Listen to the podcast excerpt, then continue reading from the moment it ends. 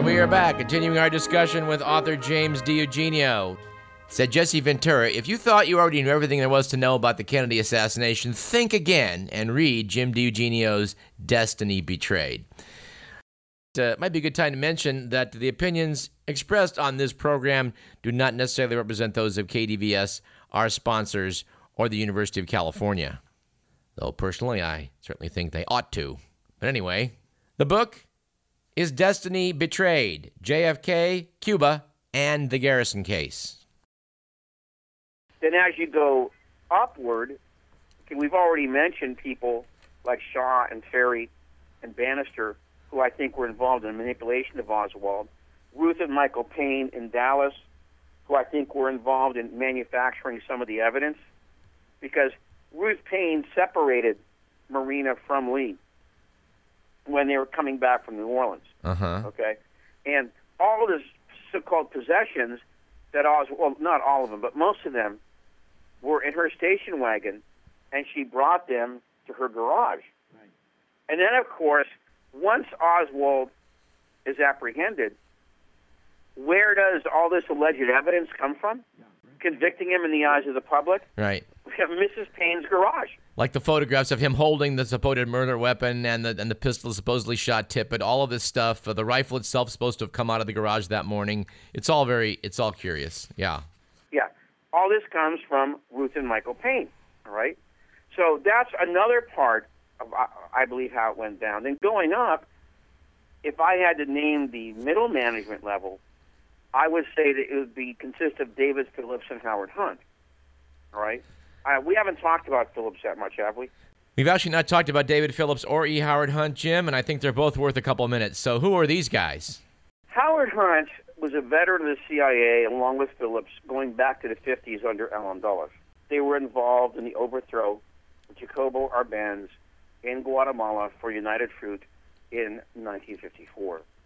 Then, when the CIA began in 1959, when they began to organize an anti-Castro movement, they were brought back in by Allen Dulles and some other CIA higher-ups to begin the preparations for the counter program against Castro. Hunt was actually involved in the setting up of the political arm of the government in exile. That's how he knew most of these Cuban guys. And Phillips was involved in the propaganda arm. Now, Hunt resigned his position because he did not want to accept the liberals that Kennedy wanted installed in this government in exile, and he ended up working with Phillips on the propaganda arm of the operation. When the operation failed, Allen Dulles hired Hunt to help defend him against the Kennedy inquiry that was going on. See, because unlike what we have today, when a disaster happens like 9 11, Bush didn't fire one person, as far as I know. Yeah. Well, Kennedy was very upset about this whole Bay of Pigs thing. He thought he had been lied to. Let's not sugarcoat it. Let's not say misled. he thought he had been lied to. Right. Deliberately lied, lied to by Dulles about this operation. So he had a thorough inquiry that went on in the White House, and there was another one at the CIA. Dulles was one of the witnesses. And in my chapter on the Bay of Pigs, which is one of the keystones of the book, I go through how Bobby Kennedy cross examined Allen Dulles about this operation and how lame most of the answers were that Dulles had. And so both of them, Bobby and JFK, came to the conclusion that Dulles had deliberately misrepresented the operation and his chances for success. So Kennedy fired Dulles, Cabell, the uh, assistant director, and Bissell, the director of operations.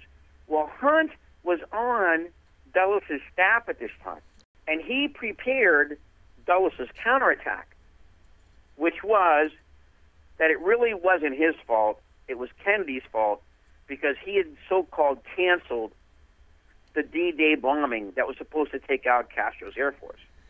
I'm very, very thorough in showing that this was a lie.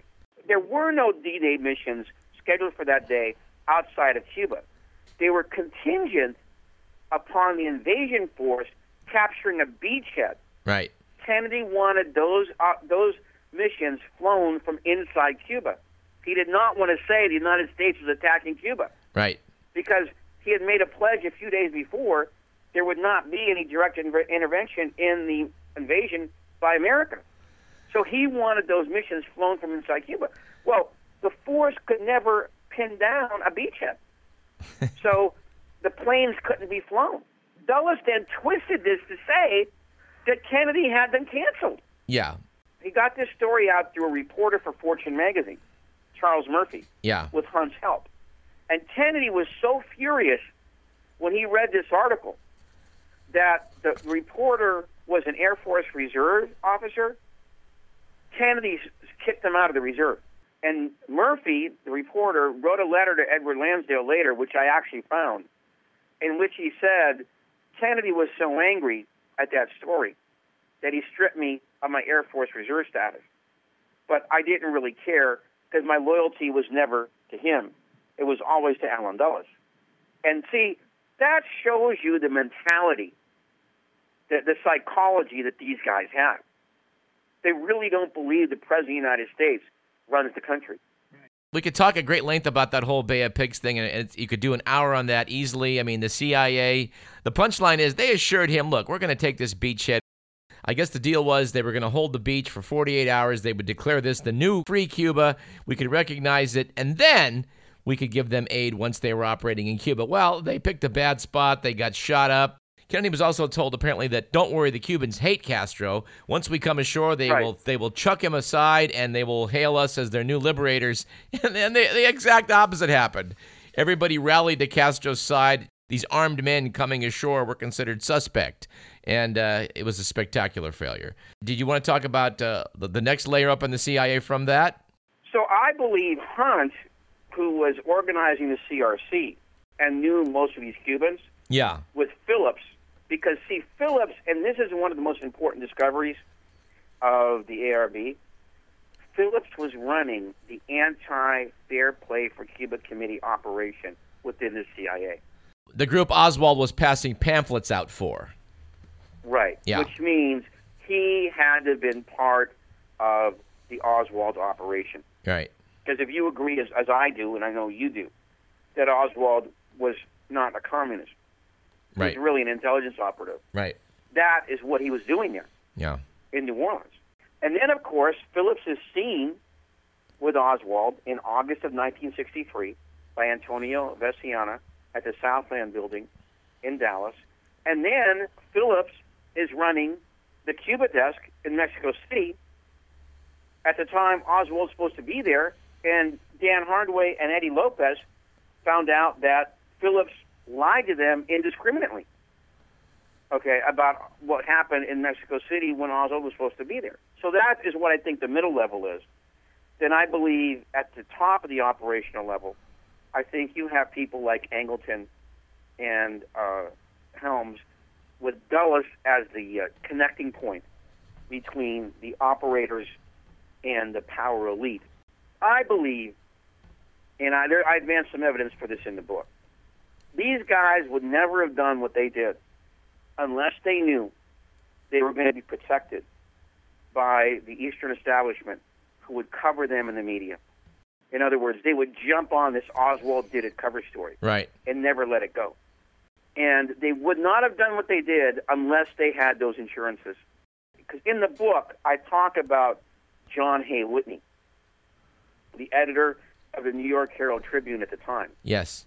Uh, who is, to my knowledge, is the first guy who came up with this crazy kid Oswald story, because he was at his offices that night. The owner of the newspaper, guy worth seven hundred million dollars. His his biographer said he was forced into service as a copy editor.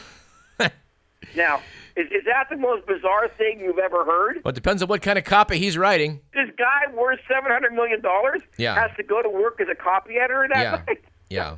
And it's his paper that has the first editorial saying that these are usually instances of crazy people manifesting their psychosis. By, by the way, that's the story everybody had within a few days. Let me ask you this, Jim. Um, in the Oliver Stone movie, there's a Mr. X. In real life, the Mr. X was a man named Fletcher Prouty. I'm, I'm glad to say I was able to have lunch with Prouty uh, uh, many years back. He he basically was the guy that tells Garrison that look, they, we manufacture these stories about who, who people are, right and left, and the fact that Oswald's story, his whole story about being a defector, all this stuff was all so ready to go that it points to the fact that it was all prepared in advance. And I think there's a lot of truth to that. I mean, Stone took some liberties with that story. Right. Because Prouty and Garrison didn't know each other until afterwards. True. Okay. But I've seen some of the letters between Prouty and Garrison, and that's essentially what he was telling him. You know, that he was on the right track, that this whole Oswald thing was nothing but a cover story, which he had been involved with many of them, you know, when, when he was with the CIA. You know, and he told him the whole story about him seeing this newspaper in um, New Zealand. I said, oh my God, this is just two hours after the assassination. and they got all this information on this obscure guy. I mean, that nobody, you know, hardly anybody knew about you know, a few hours ago, and then they've got this whole file story on him with a picture and everything. Let's put it this way. If you take a look at the things Oswald's doing in the summer of 1963, he's picking up all these this publicity. He's on these busy streets in New Orleans when suddenly TV cameras come, you know, on Canal Street, International Trade Mart. Then he goes over to the local newspapers. He wants to get interviewed. Then he goes over to this radio station he does this interview with Ed Butler and Carlos Bringuier, two CIA guys. Yeah. You know, and he does it twice. So in other words, all this stuff is in the network, ready to go. Yeah, I remember Walter Walter Cronkite intoning about uh, the, the, the suspect is a communist, and uh, and they already had the footage of him in New Orleans talking on you know on the radio about about stuff and. Uh, Except Doug, he slipped up. You know what I'm talking about? I, I yes, I, I do know that. Yes. He said the whole time I was in the Soviet Union, I was under the protection of the. Oh, excuse me. I was not under the protection of the State Department. Okay. And, and then in the Warren Commission, what do they do? They blank out right the not. Yes, the, we, we want to thank the late great Hal Verb, a San Francisco researcher that had him on had me on his TV show many years ago for the being the one that figured that out. That was that was a good piece of work by Hal. I, also have to laugh at something you said about 20 years ago when talking about Oswald pamphleting and how much publicity he got. You said we were at a at a gathering and you said, "Hey, try this sometime. Call up your local TV station and say I'm going to be doing some pamphleting downtown a little bit later and see if they send a camera out." Yeah, not not likely to happen. No, I don't think so. well, Jim, you've made an excellent case for these these shadowy connections of of the CIA slash anti-Castro Cubans to Oswald and manipulating Oswald. There there there seems to be little question about those connections. The FBI is a little bit more complicated of a story. They certainly got involved in burying data. Uh, based on the fact that the commission originally was not intending to really solve the problem. Uh, but let's talk about the fact there's some pretty good evidence that Oswald had some FBI connections himself. He may have been an informant. When he got arrested in New Orleans, he asked to speak to an FBI agent, and, and they sent one out. Uh, J. Edgar Hoover put a memo out while Oswald was still in Russia saying someone appears to be using this man's name in, in America. That, that, that seems suspicious. Um, all kinds of crazy connections between the FBI in this case. How would you, uh, how would you summarize them? In describing Oswald today, once you dump the whole thing, the Warren Commission view, I think you can pretty safely say and back it up with evidence that Oswald was working for the CIA as an agent provocateur, you know, and he was working for the FBI as an informant. I think one of the most revealing things is, is the incident you just mentioned. Yeah. Where after he gets in the scuffle with Carlos Bringuier, you know, as he's distributing the pamphlets, you know, on Canal Street, mm-hmm. that uh, he gets arrested. Now, just just think of this for a moment, you know, because the Warren Commission treats this like there's nothing unusual. if you're really a communist and you get arrested, don't you call somebody in your communist cell, you know, to come down and bail you out? What does this guy do? He calls the FBI. and, and they respond. And the best part, the guy comes out to talk to Oswald for a couple hours after he's arrested for pamphleting. Right, right. So this absolutely makes no sense in the real world. But the Warren Commission just writes it out like, oh, that's nothing unusual about this, you know. And so what happened is that when William Walter, who was an, a, a, a staffer at the FBI office when that call came in, said that he looked for Oswald's file. And there was an Oswald file at the New Orleans office under the name of Warren de Brueys, who, by the way, is one of the guys I interviewed for my book. This makes perfect sense because de Brueys spoke fluent Spanish along with Regis Kennedy. That's why they were the two guys on the Cuban exile beat in New Orleans. But de Brueys was not in the office at that time, so they sent over another guy named Quigley. Let me ask you a question. If you just got arrested for pamphleting, why do you need to talk to two hours for an FBI guy? what is there to say? You can say it in 10 minutes, I'd think. Right. So why did Quigley have to stay there for that long? In my opinion, and I qualify this as opinion, in my opinion, Oswald was explaining the whole thing to him. You know, that this was really just a charade and that he was doing this as part of this anti FPCC thing for the CIA. And he was just informing them because the FBI also had a program led by Cartha Dick DeLoach against the FPCC at the time. Yeah. And in my opinion, that that's what was that long discussion, you know, was about. And then also James Phelan, one of the more compromised journalists on the whole Kennedy case, mentioned that he was in Hoover's office just a day or two after the Kennedy assassination, and he got the distinct impression that Hoover was going ahead and burying all the FBI contact sheets, you know, Mhm. that Oswald had with them. And there's another guy, Harry Dean, who was actually doing the same thing Oswald was doing.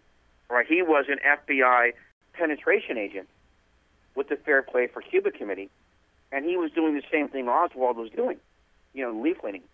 Understand, at that period in time, the Cuban Missile Crisis, Mongoose, the Bay of Pigs invasion, both the FBI and the CIA were bonkers about Cuba.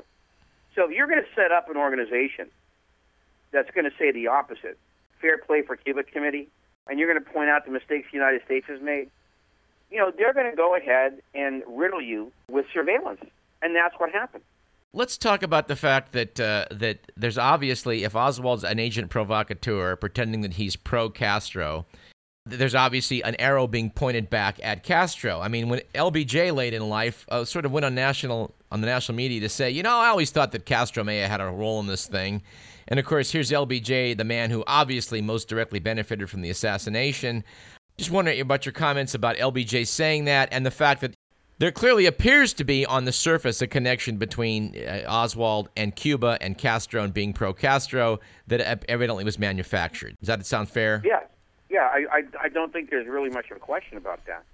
And I think that one of the ways to look at it when you analyze the whole thing is that one of the aims of the people involved was to provoke an attack upon Cuba.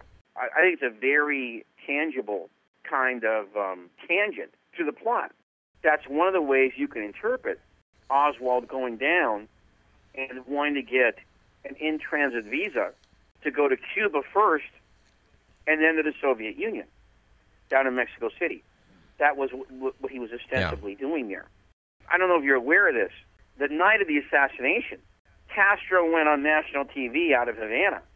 He said, Look, you're going to tell me that there is a Castro sympathizer who is so stupid that he goes on the city streets of a southern city with all these Cuban exiles in it, and he starts a leaflet about fair play for Cuba to me by himself. I did not know this. Yeah, he said that. Obviously, this guy is some kind of FBI double agent. And he's and then he says, and obviously this whole thing about this pamphleting in New Orleans and this visit to Mexico City, obviously the right wing elements in the government want to provoke another attack on Cuba.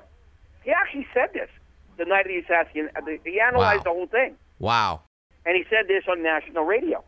Yeah, I, I think there's a lot of evidence that certain people, you know, in part as part of the plot, wanted to blame this on this Castro, supposed Castro sympathizer, and go ahead and say that this is what we have to do now, since Castro was behind it. Now, what happened though is that Hoover and Johnson decided not to go that route. They were afraid that the Soviet Union would intervene, like they had in the Cuban Missile Crisis, and it would bring the world to the Right. brink of nuclear warfare again. We're, we're back to that whole World War III scenario again, not wanting to play that card. That put the brakes on this scenario to go ahead and reinvade the island. By, by the way, this is not theory at all because you actually have the tapes. You know, Johnson saying this. And so this is what goes ahead, he uses to intimidate Warren. And this is how the fallback position of the crazy kid Oswald is arrived at. That's not theory, that's, that's fact. The book is Destiny Betrayed JFK, Cuba, and the Garrison Case. All right, we need to take one final break. Let's do that. I'm Douglas Everett. This is Radio Parallax. We got plenty more in our third segment.